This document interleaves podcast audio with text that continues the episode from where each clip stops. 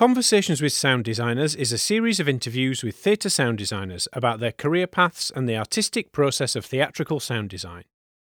This first series focuses on UK sound designers, including a wide range of artists, from those at the start of their career to established designers, from content based shows to musicals, from the regions to West End and Broadway. This episode is kindly supported by the Association of Sound Designers, the Royal Central School of Speech and Drama, and the National Theatre Sound Department.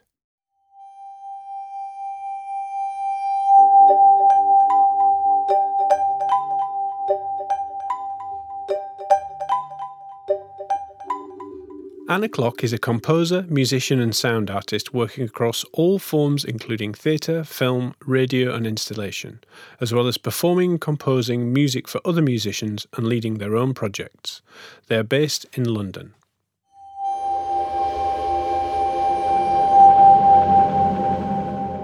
Welcome, Anna. Hello. When and what was your first connection with sound? So I actually was quite deaf as a child until about the age of four. So it was a kind of physiological deafness, which is not a kind of that uncommon problem, but I just had it particularly badly. So I was about 95% deaf. Um, and for various reasons, there was kind of delays in it uh, getting the surgery I needed until I was about four.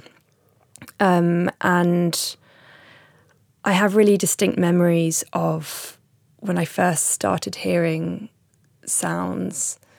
So one that always like sticks with me is um, so I had these kind of surgeries um, where they kind of insert these things in your ears and then they do stuff and then they fall out and then suddenly you can hear. And I remember being I was actually on a ferry to Ireland um, with my mum and I remember uh, one of my grommets fell out and um, I remember I was standing on the deck with her and I said, What's that sound? And she said, Oh, that's the engine of the boat rumbling. And I said, No, I don't mean that sound because I could, I already knew that sound because you can feel that sound mm-hmm. through your feet. Um, and said, The other sound. And she said, Oh, that's the water lapping against the side of the boat.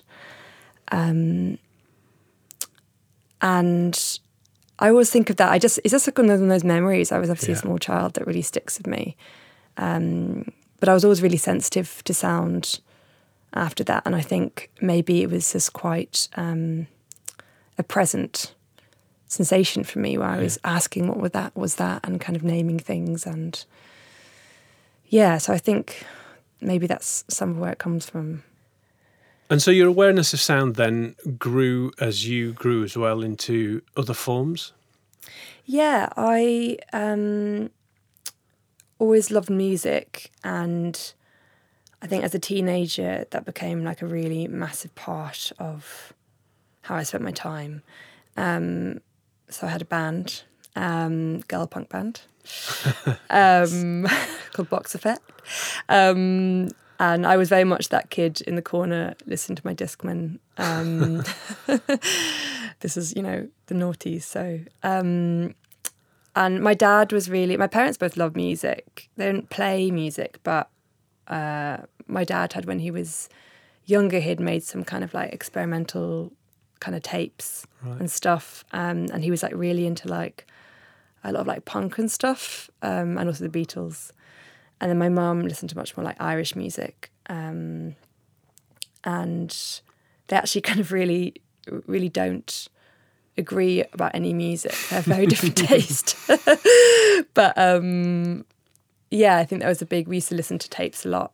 Like you know, me and my sister and going to sleep would listen to like our Beatles tapes that my you know our yeah. dad had given us and stuff like that. Um, and it was a really like a real big like escape escape place. I think for me was like putting my headphones on. Um, and just listening to like an album on loop for, yeah. for hours and hours. Yeah. And what instruments did you learn when you were younger? Yeah, and I uh, learnt the cello. So right. um, I, my parents kind of not they hadn't had musical training when they were kids, and they, you know, both love music, and so they said, okay, we're all going to play an instrument. Um, and I, my elder sister played the piano, mm. and then I came along, and I had this, I had kind of a freakishly low voice for a child, and um, and I was also very shy. And I think the cello, they were like, maybe the cello because it's really low and you can kind of hide behind it. And as a cuddly child, you can kind of like cuddle it, you can kind of hug it. um, so I think I think that was, you know, um, I wouldn't say it was like massively my choice, but I just really, really clicked with with it as an instrument and kept on um, you know, really wanted to keep on doing lessons right up until I left school and stuff. So, yeah, I feel really lucky that I had that opportunity. And did you then go and study with the cello or move into other areas? Yeah, so then I went and I did a music degree. Um, so I did. I studied music and English actually at a university in Dublin, and I was also I also studied was doing cello performance at the academy, the Royal Irish Academy of Music. Um, it's a kind of part time thing, but my music degree was much more quite traditional music degree, really. Um, and in that, we did it wasn't really performance based, but we did a lot of playing keyboard and singing, a lot of kind of which is a lot of like ear training exercises and stuff. Mm. But I had to really like try and get my keyboard and singing skills up, um, which I really really enjoyed actually. Um, and then ended up just really uh, just got really into trying out different instruments. So I mean, I've got like a clarinet. I played clarinet in a band at one point. um, um, a saxophone. I would just buy kind of like cheap instruments on Gumtree and mm. then, you know, try maybe get a mate to show me how to do something or just like this was kind of before YouTube. Maybe before I kind of really knew about YouTube, but mm. um, yeah, I would just just figure some stuff out, and you know, like weird wind instruments from uh, different places, and tin whistle and stuff like that. Um, and then I ended up teaching. I was teaching music, and I kind of would teach cello and a bit of guitar and piano and stuff. Um, so I was constantly trying to kind of basically keep up with. This is me as a student trying to make money, so like constantly trying to kind of keep up with um, keep up with my pupils, just trying to keep one one stage ahead, mm-hmm. so I could be a, a decent teacher. Um, I'm not teaching violin, which I don't really play, but anyway, um, I think if you, if you know one, if you know one, you can kind of um, figure out other ones. I think a bit easier, yeah. And were you were you exploring those instruments in an experimental sense, or was it still very much a traditional sense at that point? Yeah, I think I never really clicked with, even though, so when I learned cello, it was very much like classical um, music, you know, learning, mm. learning in a classical way, I suppose. I never really clicked at all with that um, culture and that world and that way of playing. I was actually, like I had I had like the worst even though I loved playing music I had like the absolute worst stage fright all through even like school like I couldn't I remember like once playing concert at school and um, I could kind of walk on and drop my book and then knock over the music stand and then start playing. And I remember just, I was crying whilst playing. I was like such a state um, of fear and whatever happened. And I think I kind of, and I got to university and people would sometimes go, oh, play us something, play us something. And one day I was like, okay, I'll play something. And I just started kind of improvising and just making something up. Right.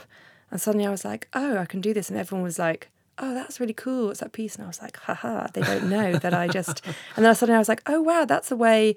And somehow, like, the release from the sheet music yeah, yeah, yeah. really um, kind of set me free. And I really was able to find a way back into performing through that. Um, uh, but yeah, I got really interested in um, just different forms of improvising and different ways of using instruments. So I definitely wasn't learning any of these instruments in a kind of like traditional sense, really. I was just trying to see what I could do with them. Mm. Um, and I went on an exchange program when I was at university to Berkeley California, which was a really amazing time. And there, I kind of I was kind of doing little bits of stuff with improvising and stuff. But I there's a really amazing improvised music and kind of like free jazz scene there. And I worked with this woman called Myra Melford, who um, is an amazing musician, educator, artist. Um, but she she'd been kind of involved with the Chicago Art Ensemble and that mm. kind of area of jazz and stuff where it's very performative, very theatrical, um, very experimental. Um, and I think I really like end up leaning into that a lot in a way that made me quite unpopular really with a lot of people um, back in Ireland. But um, In what way? Because they were more traditional in their yeah, practice. at that time there was um, it was the academy especially there was this real culture and even my degree actually which was very traditional there were certain a lot of people were very very just really really conservative actually and i i ran a helped run this ensemble where i would play students pieces and i was kind of really into trying to uh, run like weird improv exercises that I would think up or like collaborating with there was an art school nearby, trying to set up these groups and stuff. And I actually really met a lot of um, opposition, like people getting really Right. upset with me. Um, there was this there's one guy in my class who was the other person who was like really into composing and he had a completely the opposite take to me. Um, I was very into like, the old greats, Right. kind of old genius composer men, basically. And um, he actually like ended up kicking over my cello like three separate Wow. times in anger. Um, during when I was running these sessions because we were co-running. I mean, it was like a nightmare, like us co-running an ensemble um, with completely different aesthetics. Um, yeah, so it, it was. It was. It, I think, especially at that time, it was just very conservative. I do think, I definitely know some of the people who I knew back then. You know, I've recently got in touch again, and I'm kind of seeing what they're doing, and I'm. It's it's much more interesting, in my p- opinion. you know, people just kind of expanding their definition Yeah, of yeah. music, but at that time, anyway, there was a real kind of um, conservatism in the way people were thinking about what music was Yeah. and, and it didn't include improvising definitely So, because of that conservatism, then, do you think is is that what um, uh, pushed you into exploring theatre and other art forms a little bit more, baby? How did that How did that start to link up in your musical world? yeah definitely i um i was yeah i was always kind of looking for collaborations outside of just music actually so yeah i was worked with some kind of visual artists people at art school um I ran this kind of art school choir at one point so uh, people who weren't musicians but kind of doing things with music and listening and stuff um, and i wasn't really very aware of theatre as a thing Right. um, I had been to like a little bit of theatre growing up and stuff, um, but I just wasn't really. I kind of wasn't into acting. I just, it just wasn't really on my radar as a thing. I hadn't maybe gotten seen the right things. I think, and um, I. What happened was I was there was someone a friend who I'd like made a short film with at some point and it was after I'd left uni actually and I was kind of doing I was just playing with lots of bands and like writing stuff. I'd started this kind of um, ensemble and I was kind of I was always like quite I get frustrated with the music scene because it was um, there's certain limits with with music in terms of I felt like people weren't exploring how to stage it in interesting ways or like how to frame it in a way that might be something that might be political or activist or be telling a story Right. um, or exploring an idea. And that was kind of a lot of how I approached things um, or what kind of drove me. And yeah, so this this friend had a theatre company and she was like, um, do you want to come do some music for this thing we're doing? And I was like, okay. Um, and it was really cool. They actually had this, um, they'd taken residence in this like abandoned fire station just before it was being turned into like studios and stuff. And they had it for a month. And we made this thing. It was very much devising. And I ended up kind of writing some music for some of the actors to play. And then there was all these recordings. It was about the post office, the Irish post office. And um, yeah, there were all the recordings and interviews and stuff. Um, ended up making some kind of installation-y things, and uh, I just found it such a magical experience because I was like, wow, there's all these people who have really different skills working together towards something, and it was a very open, very kind of like non-hierarchical space. And you know, there's people who kind of you know, their specialism was like set design or acting or directing or writing or whatever, but everyone was kind of doing a bit of everything. And I ended up working with them a few times. Um, and I was like, wow, this is really magical. You can do so much with this form. Um, and then I was like, yeah, theatre. and then you were hooked. I was, I was. Um, so, how did your taste kind of start and develop through um, through your career to where it is now? Then, in, in terms of theatre. Well, now that I kind of am a bit more aware of what the theatre landscape is, mm. I guess I kind of realised I came to it very much from quite a left field side of like very much devising and kind of live art practices. Um, and uh, I came, I moved back to London and did this course at Central called Advanced Theatre Practice, uh, like an MA one year course, because I was like, I want to learn more about theatre. And mm. that similarly was very much about kind of finding different ways for people to collaborate, different ways of, you know, ways and places and uh, modes of performing and for live practice to kind of occur. Mm-hmm. Um, and that was really where my taste started. And that, right. that's the kind of theatre that I got really like um, hooked on. Um, and then when I left and I was kind of looking for work and just being like, I need, you know, I really wanted to try and see if I could live on um, using my skills in sound mm. and music and just looking for collaborations, trying to meet people and stuff. And I ended up working quite a lot of new writing projects because right. that at that time for anyway was kind of where the money was. I mean, I say the money as if I was making, you know, yeah, yeah. yeah but there, it was where things that were getting funded and getting put on. Yeah. And that still is, I think, you know, uh, a lot of where the British tradition mm. of theatre is is much more about writing and uh, plays. Um, and yeah, I've really expanded my. I guess my taste has really expanded in that. In that I, um, in some ways, my heart really feels very much in that devising place where let's start with you know just an idea or you know let's really let it kind of organically come from something that we make together.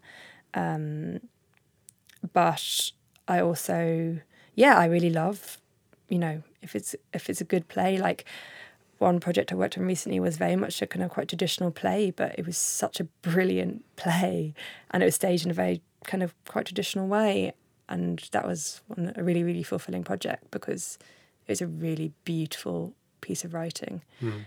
Um, so I'm kind of really open, I think, formally, in terms of in terms of taste, but but a lot of the stuff that I'm really drawn to is, I suppose, I suppose would be probably described as more experimental. Hmm. In terms of the forms that you've highlighted there, do you tend to collaborate in the same way, or does the the type of collaboration change uh, much depending on the people you're working with at the moment? How does that tend to work for you? Um, I think it really, really changes actually. And it's something that I'm always thinking about and have had to put a lot of thought in to how I approach it because of running into difficult situations or situations where I haven't felt fulfilled or whatever. And I think um, I'd say there really is a big difference. I try to really kind of define in my head before I begin a project where I'm coming to it from. So there'll be projects where um, like in and this is true in a lot of and this is because of how things are funded and how pay rates work and stuff as well. Uh, in a lot of the British theatre scene, there's a lot of stuff which is very hierarchical. Mm. Um, so if I'm working as a designer or composer um, on on something like that, then I really try to see myself as kind of serving someone else's vision. So serving the vision of the writer or director is usually the way it is. Um, and obviously, I'd be contributing my own, you know, you, as a designer, you get hired for your taste, basically. Mm. So you got to not be afraid to kind of say, you know, say say what you think, but also, and there's an awareness there of, you know, um, I t- going into it going, okay, I'm not going to have the last word on decisions here, so I'm mm. going to need to keep a bit more of a distance between mm. myself and that. And then there's maybe a space where it's kind of a non-hierarchical way of of working, um, which I'd associate more with like devising companies. Um, and still, often there does end up being a bit of a hierarchy. Um, but I think in that space, you know, I'll go into that if I think that I'm really going to gel with those people. I'm really going to want to. I'm really going to be able to find a common ground with them in terms of a vision, even if it means we're going to have loads of fights along the way. um, you know, I'm all for fighting if it's constructive. Mm. Um, and that's yeah, yeah, that's kind of the place I think I came from, collab in terms of collaboration. And then there's also, I also kind of have my own projects where I, you know, sometimes I go, okay, actually, I was kind of a bit more militant about like collaboration and a lack of hierarchy in spaces um, before, but now I also recognise that sometimes I actually just want to be in control and actually I want to be the person who has the last say. Yeah. Um, and allowing myself to take that that space as well feels important in terms of um, making sure I'm doing what I need to do artistically and feeling fulfilled. Um, so yeah, I uh, it's definitely something I've like learned a huge amount from just being in these different spaces and kind of you know, the first time I kind of realized there was this hierarchy and that I wasn't going to have last say on what, you know, what even you know what music and sound was used. Mm. I was like, oh wow, okay, this is how this works. I was like quite taken aback, really. Um, but I think I found a way into that more where I don't feel so kind of, you know, I feel like I can. Well, I try to, with varying degrees of success, I kind of create more of a distance and kind of, and also just work with people who I really respect. Yeah. And who who I'm really happy to go, yeah, I'm serving your vision because I think you're a fucking amazing artist. Yeah, yeah. Um, rather than people who, you know, I, I don't necessarily have much common ground with and mm. maybe have different tastes too. And when you say you the work that you lead, is that still kind of compositional or is that more performance based now or somewhere in between or yeah, a real mixture actually. I think I've really kind of um, I always think of my work as being very much centered around like ways of listening and exploring ways of listening and ways to ask people to listen and voice and what you hear and what you don't hear. Um, but like one project recently, uh, I've been writing, so I got this commission, and it was kind of the project in my head. It looked like a sound piece, and then actually I realised it was the thing I needed to write, and that's kind of what I've done. It's like I was like, oh, I've written a script. That's weird. um, um, and I'm like, it's still sound art, I think. Um, and then uh, there's another collaboration where I've been making this show with an artist uh, called Josephine Start who uh, is an amazing writer and actor. Um, and in that, there's lots of sound stuff I've been doing, also kind of dramaturgy and like directing as well. So, yeah. And then another collaboration recently I've ended up performing, which is, um, I love performing music and I've always done that, but performing in other ways, which um, I was like, wow, that's really surprising that that's happened. Mm. but it's quite freeing in a way because I don't I don't really have that I don't really I've never really had a kind of ambition to be a performer in the sense of being an actor or anything. So I'm, it feels quite freeing because I'm like I don't really mind if I'm shit. I, what I mind is about doing the thing, doing whatever this project needs for us to be able to make the thing that we need to make. Yeah. Um, so I'm able to be a bit more maybe egoless about it. So yeah, I think um, and you know, and also I'm still, you know, I love composing music and uh, sounds, and a lot of my interests still are in sounds. There's also things which I'm making which are very much more you could look at and go, yeah, that's sound, mm. that's sound art or, yeah. or, music, you know. Um, but I really felt um, my practice has kind of expanded quite a lot, and it's been quite freeing to go, oh yeah, there's sometimes there's a different medium that uh, something needs, you know. Mm.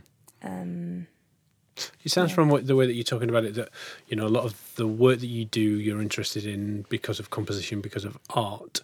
How do you um, find it when you need to apply yourself in a kind of slightly more traditional way as a sound designer of turn up, do some sound effects, make a sound system work? Is that something that Mm. interests you, or something that you kind of try and stay away from, or or com- or collaborate with in it with somebody else who does those things? Or Yeah, I um if I'm honest, I often see those things. I mean, I think system design is so interesting and I always wish I had a bit more technical knowledge around it.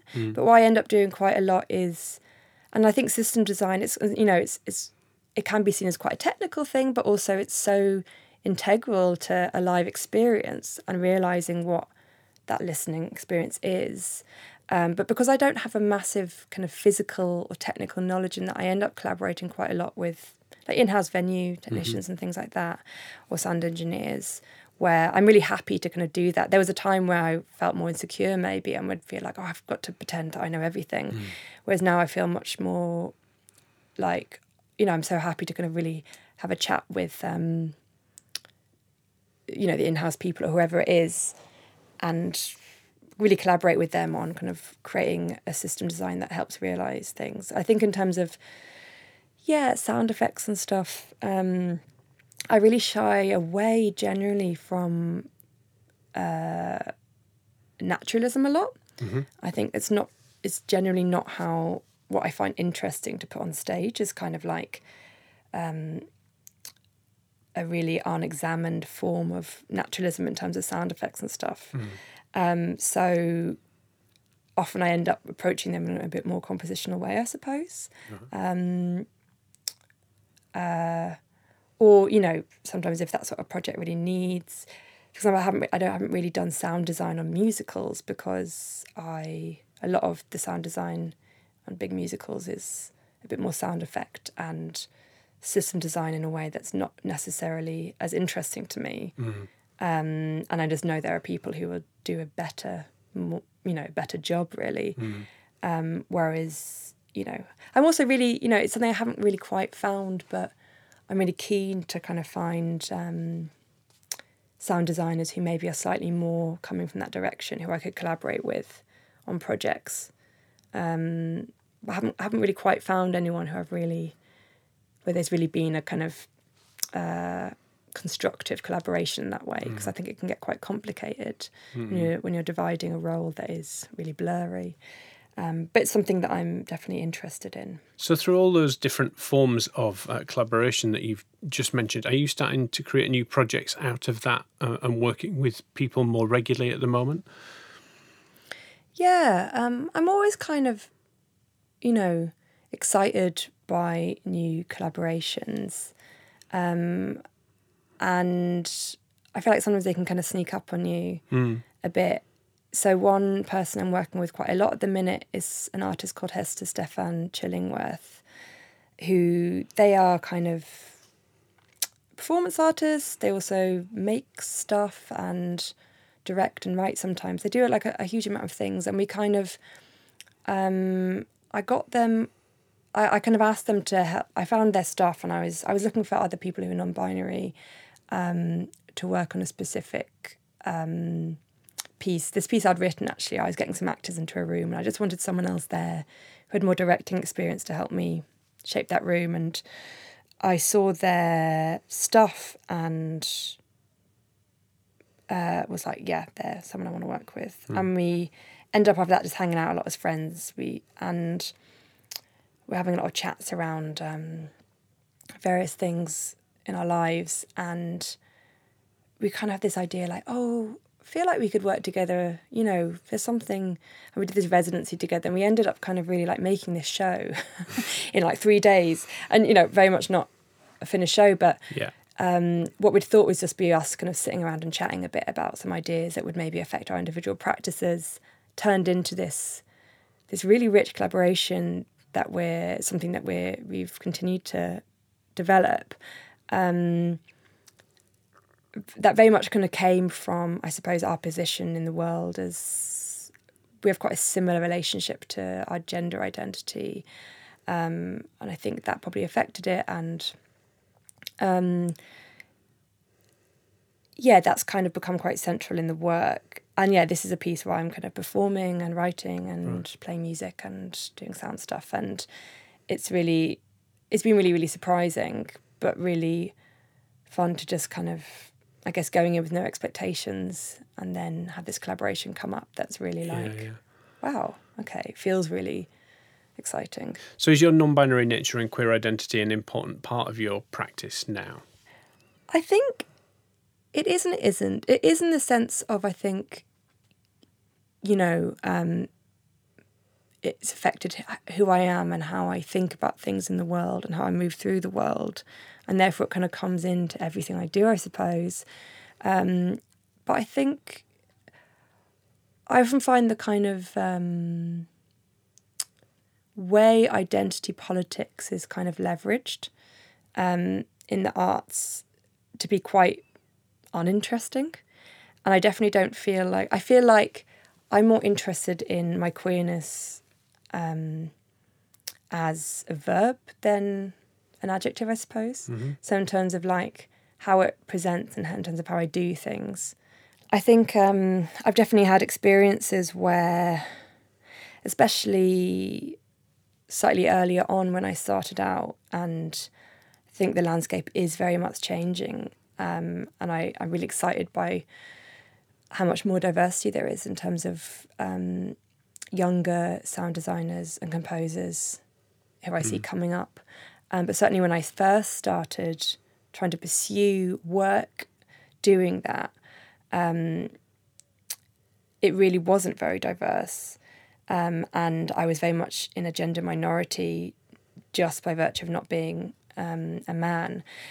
Um, and I definitely had experiences where I felt like people were approaching me for work because they felt like I ticked a certain box mm. around gender or around queerness. Um, and that I really, really dislike because it, it ends up, you end up feeling a bit like you're interested in me as, in terms of my identity in a kind of two dimensional way rather than as me as an actual artist and a mm. human.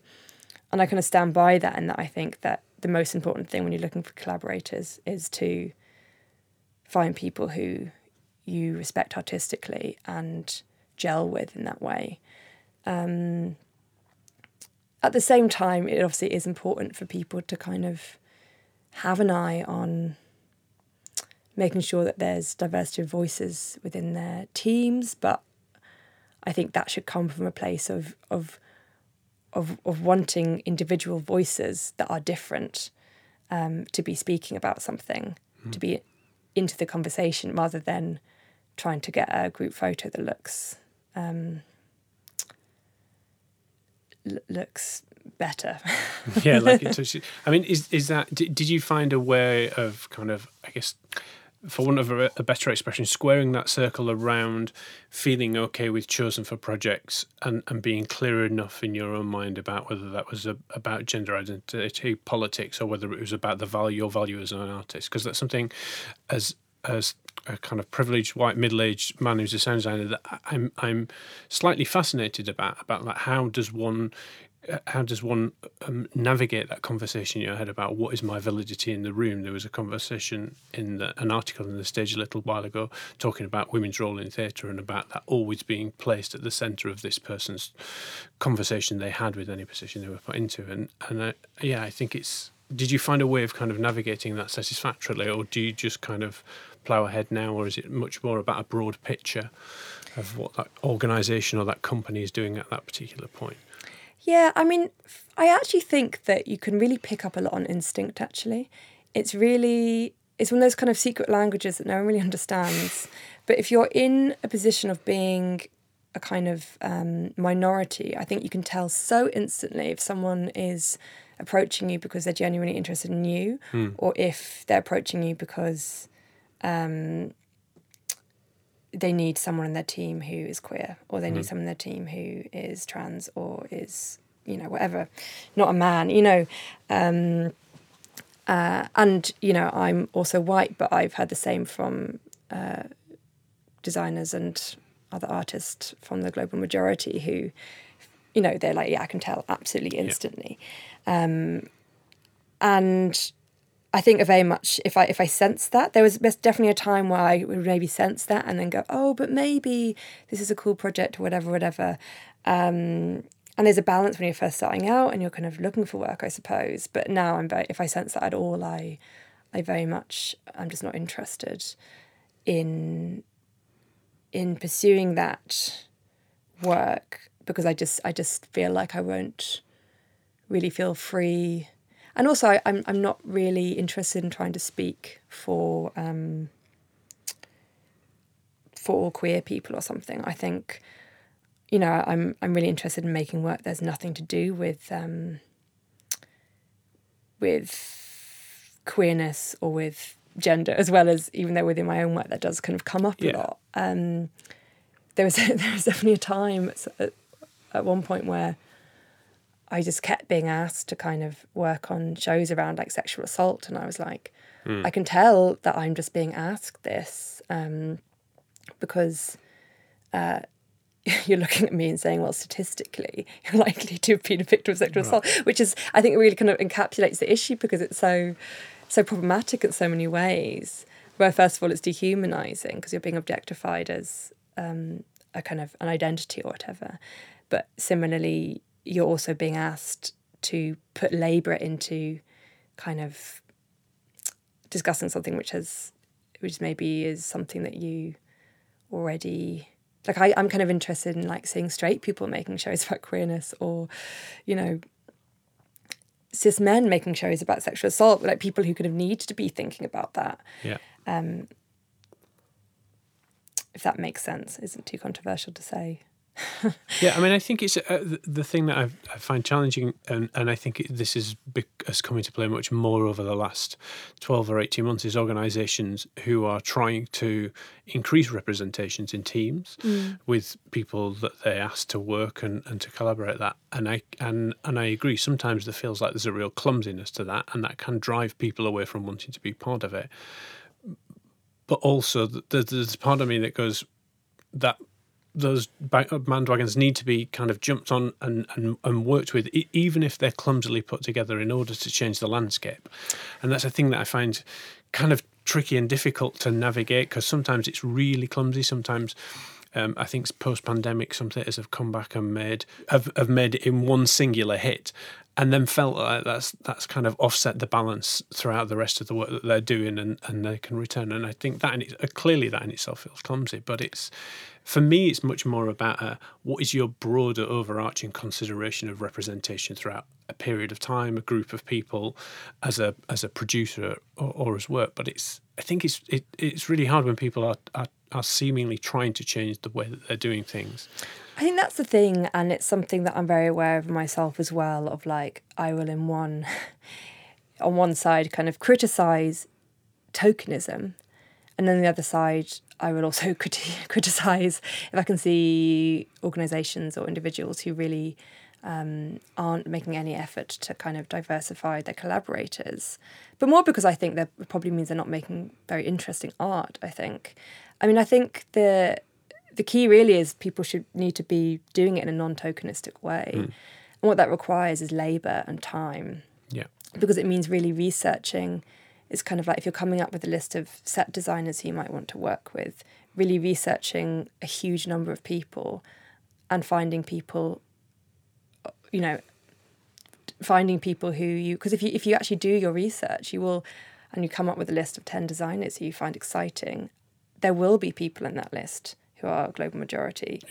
From the global majority, there will be people who are queer, who are trans, because there's there's loads of amazing artists. Um, from those groups around.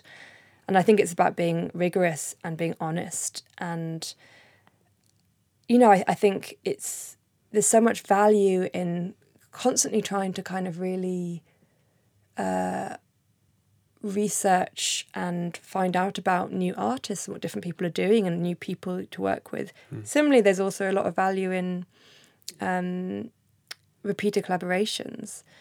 And I also think it's important for people to be able to collaborate with who they want to collaborate with. Like, I also get sometimes where someone will work with the same, you know, if I work with the same director 10 times, mm. we can make really, really exciting stuff because there's a shorthand and we know each other.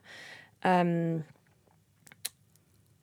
at the same time, people, you know, I think just for the sake of making good stuff, should be just constantly kind of checking out new people. Yeah. Um, and obviously, you'll know that as a teacher, like how many exciting new voices kind of come true, Yeah, yeah. and you just want you probably just want the world to know, like, oh, this is really exciting, um, uh, new young artists kind of coming up, and there's you know living in London, like there's constantly there's so much flow from all over the world of people as well. Um, there's so much opportunity to really find exciting collaborators, and I think yeah, you just need to really be rigorous and make sure you're not being tokenistic in terms of how you approach um, approach recruitment. I suppose. Yeah. Yeah, I mean, for my money, it should be it should be part of a, a, an NPO's um, uh, portfolio bids to the way that they engage people and they don't allow people to um, be the same teams that they've worked with before. I mean, I worked with a director many years ago, many many years ago, before this was a conversation, who would always have at least one new person on their team, on their design team, each time they made a show.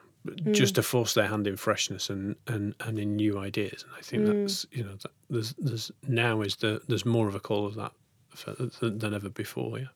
And so, i i on your website, I was reading it talks a little bit about the research work you that you do. How does that fold into your practice?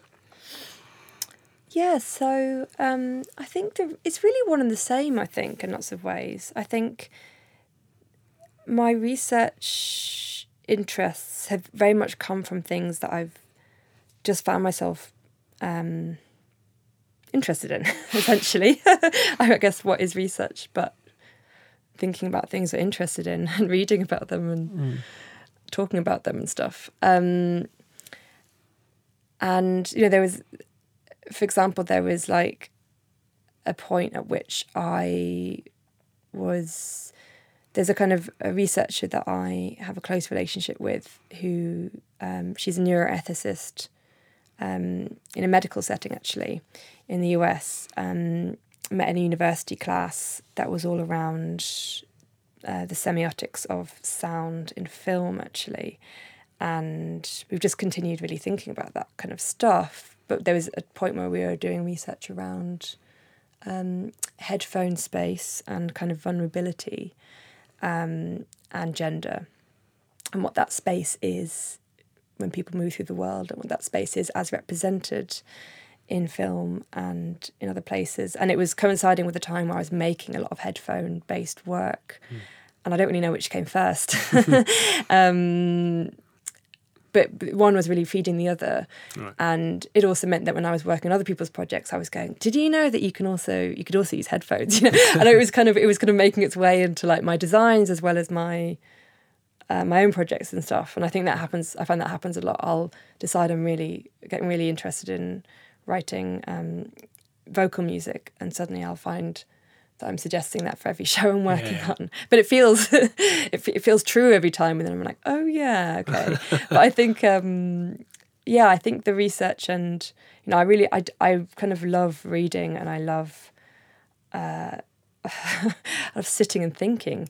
Um, I'm a really fun person, um, but um, uh, I, I find that stuff really feeds me. So it's, it's a way of working that I, I really, I really like to do, and I find does impact my practice a lot. Some people really hate that shit, so and I get that as well. But um, yeah, it's it's an area that I I really uh, I really find feeds me. In terms of the headphone shows, then, can you tell us a little bit about the work that you've made there in a theatrical sense?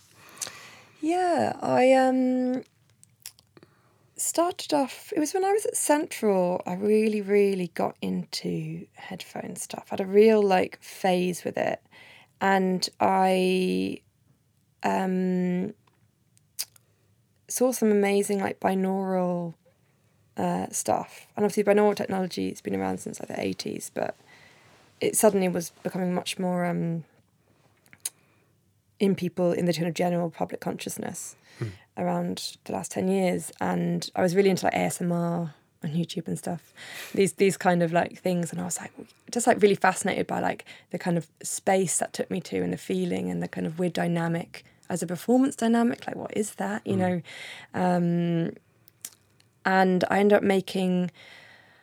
Uh, I made this one show that kind of had like two different forms where one at one point it was kind of in a theatre with um, kind of end on with every audience member wearing headphones and I was kind of in it but very much just sitting wearing binaural earphones.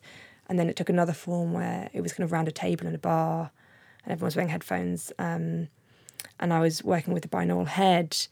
Um, and I think what really what kind of like drove me a lot in that as well was this discovery I made around at that time anyway, the kind of commercially available binaural heads not only cost, um, you know, a huge amount of money, mm. but also all the kind of research that had gone into creating the kind of average um, head and ear shape and size and structure, because which affects our hearing in this massive way. All the research had been done basically around like white men. Um, and I was so outraged at this because there's there's real kind of differences, there's real physiological differences according to like sex and stuff, um, and you know that affect bone structure and affect the way that we hear and listen. Yeah. And I kind of went down this rabbit hole, and I was like, oh, and the MP3, of course, that was kind of chosen as a format just by panels of kind of one demographic. Um, so there's one demographic of being like massively catered for. Um, and so I, I ended up kind of making this binaural head very cheaply and very um, DIY um, using casts of my own ears and a kind of cosmetics head and some um, cheap binaural microphones, omnidirectional microphones, and um, kind of performing with that, right. which was kind of a statement. And end up, I made another piece where people were kind of um, it was recordings made with that, and it was about it was actually around the time of um, there was a referendum in Ireland around uh, repealing the Eighth Amendment, which was about making abortion legal, mm-hmm. and it's about experiences of baby uh, about of mothers basically, um, and of being in the womb, um, and choice and stuff, um, and in that people wearing headphones and they were kind of intense. Um, kind of curled up in tents. um, and uh, yeah, so yeah, I suppose I'm interested in that as, you know, and also I've made stuff which is like people like talk more like kind of walking tours where people walk through, mm. walk around and you're listening to something. Um, uh, I think it's a really, really interesting space. And I think it's really, there's so much that it says around how we interact with society and what society we live in the way that different kinds of people use the kind of private in public space that headphones hmm. provide. Um, I'm getting interested again now. I'm talking about it. um, but yeah, I, I had I had a really I kind of really deep dived into that and was doing all this research and stuff as well um, w- around it. Um, yeah, and in terms of uh, uh, either those projects or other projects you've worked on, what are the ones that you found the most challenging? Um, I think for me, when I think about what makes a project challenging, um, I actually mostly think about like things to do with working conditions and resources rather than artistic right. stakes. Um, and the projects I think of where I'm like, that was really challenging, it's always because of there being not enough money, not enough time, mm. pressures from kind of buildings or marketing teams or funders, um, and that kind of thing. And often that, often the pressure that there is, you know, obviously kind of falls down the chain and ends up on the on the backs of freelance creatives. Mm. Um, and so, yeah, I've had some really serious situations that have, you know, where there's been real kind of people on teams with real stress related um, trips to hospital and and stuff, and you know, people not being, you know, the difference from if you're a freelancer and you might not get allocated breaks in the same way that mm. union staff will and there's kind of generally about five people or something like that on a project who are in this position and they yeah, you can really, really get taken for a ride, Mm-hmm. and it can have really, really serious effects on your health and on your ability to do your job, and it can feel really unsustainable. And that's the kind of stuff I think about when I can name some, but I don't want to necessarily Yeah, do. you know because the, the fact is is that um there's never there's never like someone being bad because i actually think almost everyone working in this industry is like doing it um doing their best really and working in like really hard conditions including Yeah. the people who have salaries including the people who you know are artistic directors un- under so much pressure um to deliver and to kind of cater towards a huge amount of people with such limited resources. And I really, really feel for everyone in the food chain. um, but at the same time, it is also really hard. It can be really, really hard seeing how different you can be treated as a freelancer compared to um, uh, union or in-house staff. Um, but yeah, I I would never want to there's no individuals who I'd ever want to kind of incriminate in that sense. But I think that those are the things that I find really challenging about the work I do. And do you think part of the reason that you don't necessarily find the work itself challenging is that you're quite careful about curating the things that you choose to be involved with from the material? Yes, I think so. Um, I, yes, I think that's definitely something that probably if you'd spoken to me a few years ago, I might have had quite a different answer actually. Right. Now I think about it, because where I was very much indiscriminately taking any piece of work, um, and maybe coming up against kind of, yeah, artistic clashes or hierarchies. You know, structures of working artistically that you don't agree with or don't find creative. Um, whereas now I do very much. I'm very careful to also lay out what I will offer to a project to make sure that I'm not signing up to something where they where someone else will be um, do a better job, or I'm not going to be able to give. Especially if, if there is a, a hierarchy in it, I'll go. Well, this is what I will offer. And do you mean that in a practical sense, or Yeah, I mean, a practical sense in terms of the kind of jobs I will or won't do in a project. yeah, Um, so yeah, talking about before, say some of the more technical things. Say with mixing radio mics, I'm not going to do that during tech. I'm going to be on QLab. I'm not Yeah. going to do both. Um, or if it's a film project, I'm not going to um, do the live recording of the audio because it's not something I really know how to do very well.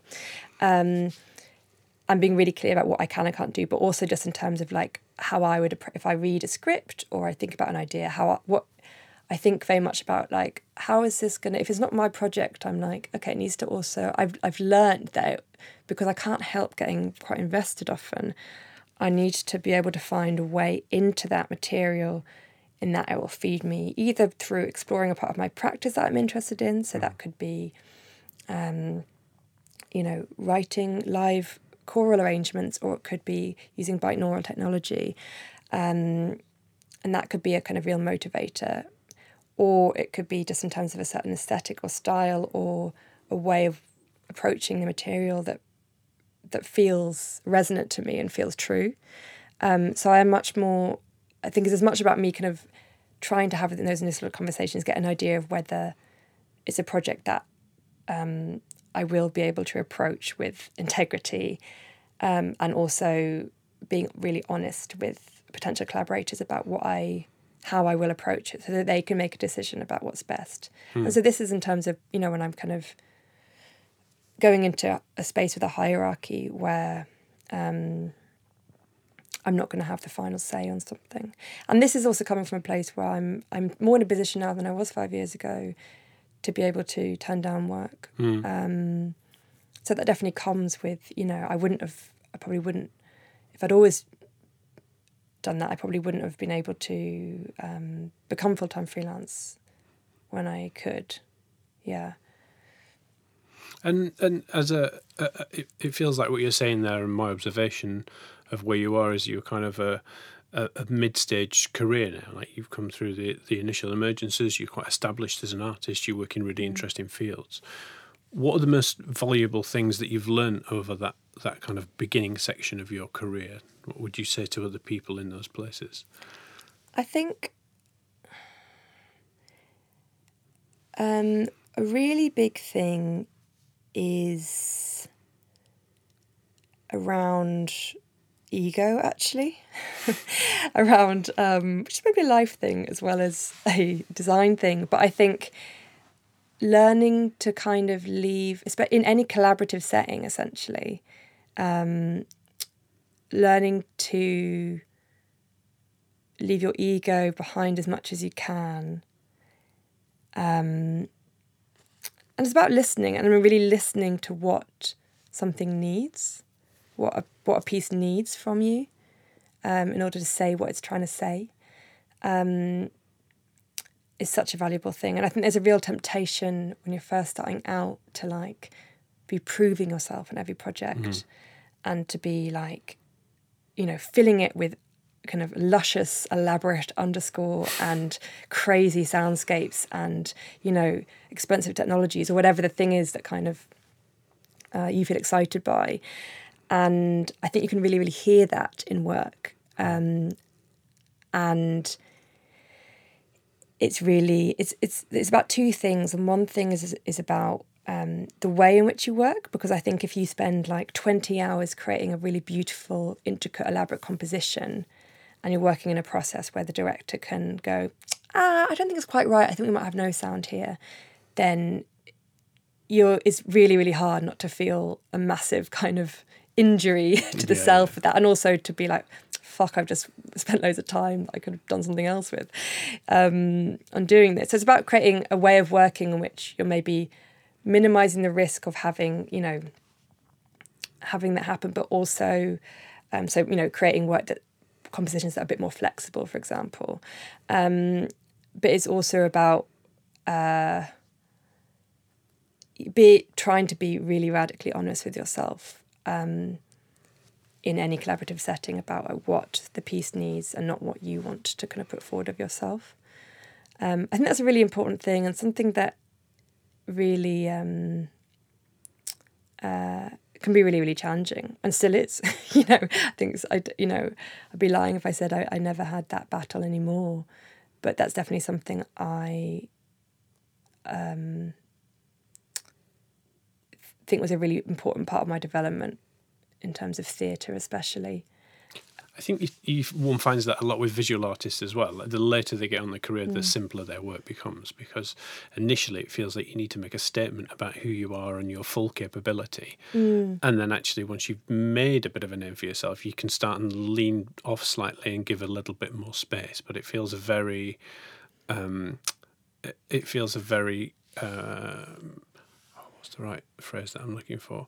It's kind of, it's very high stakes to go in minimally right at the beginning with something because it, mm. that could feel like there's not you haven't got enough ideas mm. rather than that you're being sparing.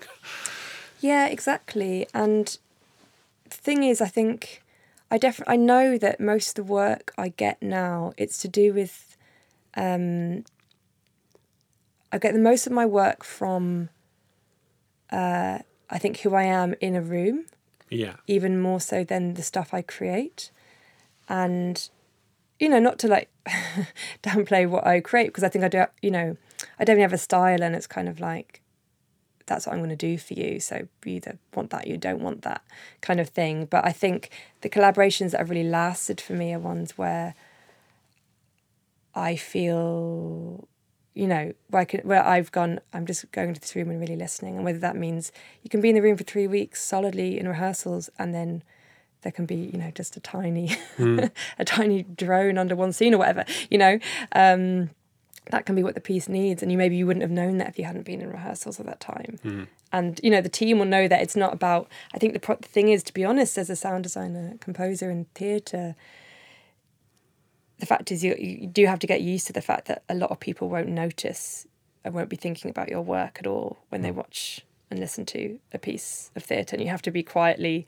in the knowledge you know you know how much how much work you've done or how much you've put into it or how much you've added but i think you have to really kind of accept that that's not going to be you can't really be in it for the the glory in that sense mm. in, a, in a wider sense um, i think you will always be you know it's really hard to avoid getting really burnt out working in theatre because you don't get paid enough. Hmm.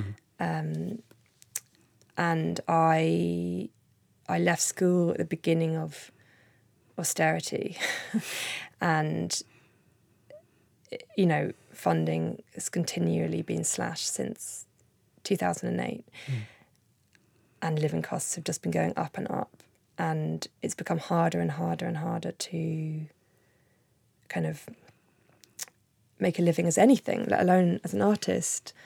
Um, and there's just no point in doing it. There's things you can do where you get paid much more or are much easier and cost you much less emotionally um, uh, to, to live.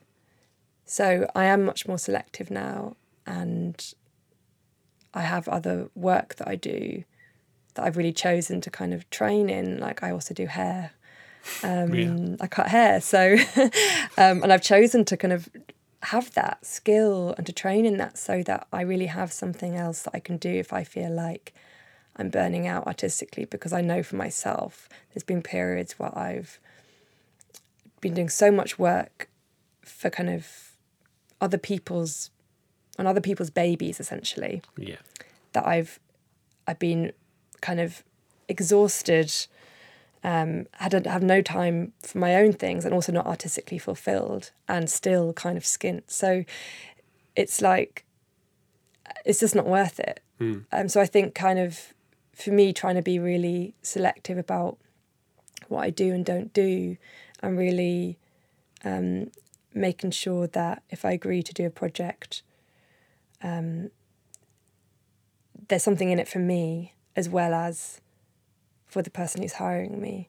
Unless they're offering me like loads of money, which case I'll probably do anything. But like that, doesn't really happen in, in theatres. So um, yeah, that's something that I because I think I definitely came really close to going. No, I'm not going to do any design anymore Right. after even a few years because I really, uh, I was working a huge, huge, huge amount, and it wasn't working. Um, and then when you know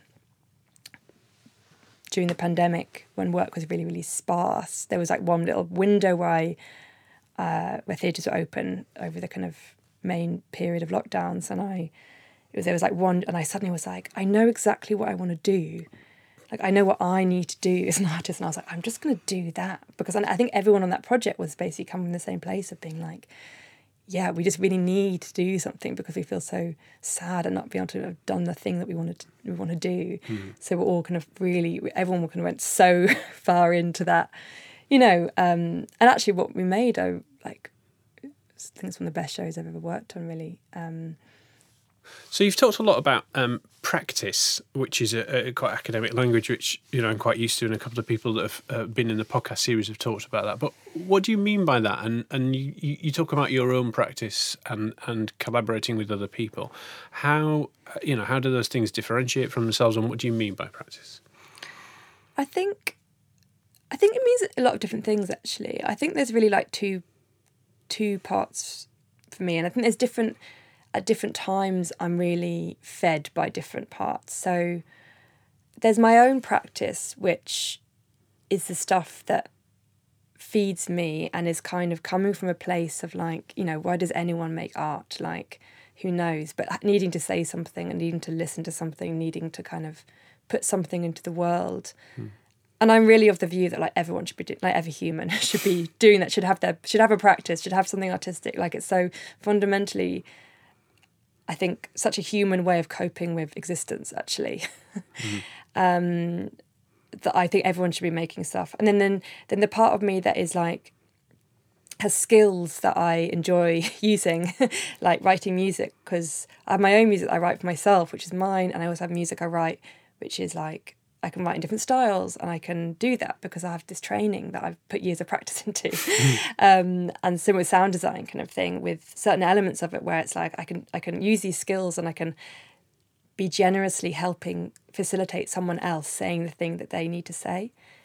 Um, and I think there's an interesting kind of, you know, it's a split between it's the kind of designer versus artist thing, which um, there's people who come, I think, especially within the field of sound, who come from such radically different ends of it. Because you have people really coming from music, people really coming from a technical background, and people who get fed in different ways. You know, and I know for myself, like sometimes I really feel like I just want to be able to kind of give give myself to someone, and I I feel that generosity, and other times I don't, and I feel more like you know, for me, a real like.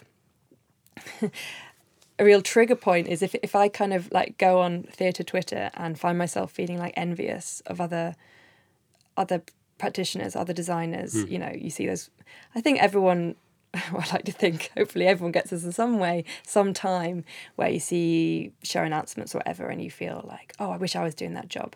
Um, if I start getting that feeling, for me it's a kind of a sign that I'm not feeding myself artistically enough that maybe I need to take a little bit of a step back and actually focus a little bit more on what I want to be doing. Mm.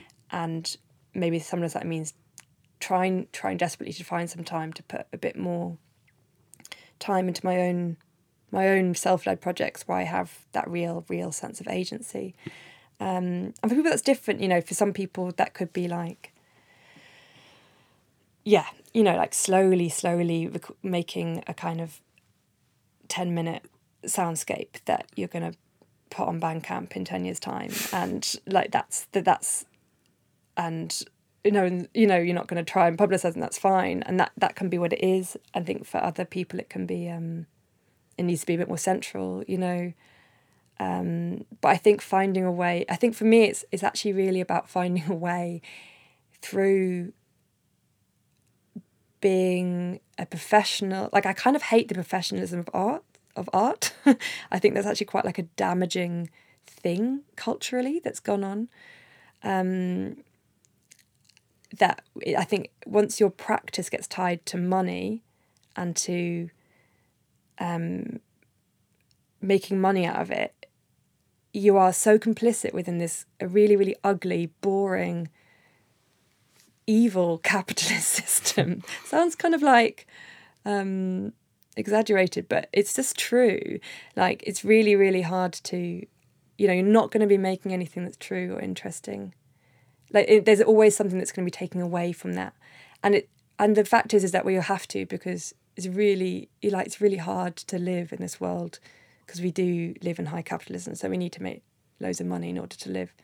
So we do have to find a balance, mm. but it's like about carving out space and time where you're able, as much as possible, to like step away from that from the thing that's like the competitiveness or the the thing that fuels kind of envy and jealousy and a feeling of wanting to put down other artists or put down other be better than you know or be the best that mm-hmm. those kind of feelings for me are a real sign that i need to like basically try and step away from certain ideas around kind of career and professionalism with my practice mm. and mm into a space that feels more like I'm getting back to the core of why I'm doing it and why I need to do it.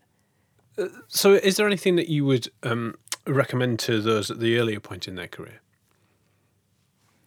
I think another thing I would definitely say is don't work for free. Hmm. The only time you should be not getting paid is if it's your own project Mm. If it's your own practice, if it's your own art, then I think it's very reasonable to not to to do that without getting paid, um, and you will have to.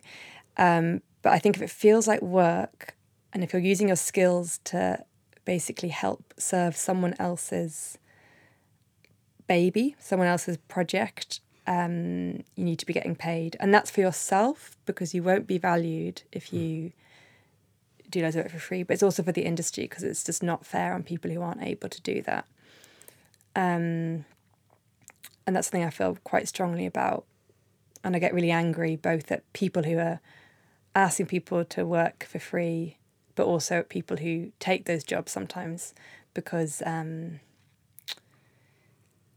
yeah, it, it really means that only certain kinds of people can build up CVs in the mm. industry if that becomes the norm. Thank you very much for speaking to us, Anna Clock. Thank you.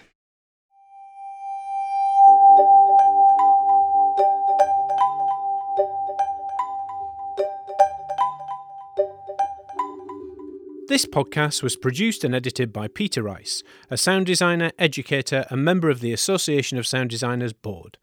This series is kindly supported by the Association of Sound Designers, the Royal Central School of Speech and Drama, and the National Theatre Sound Department.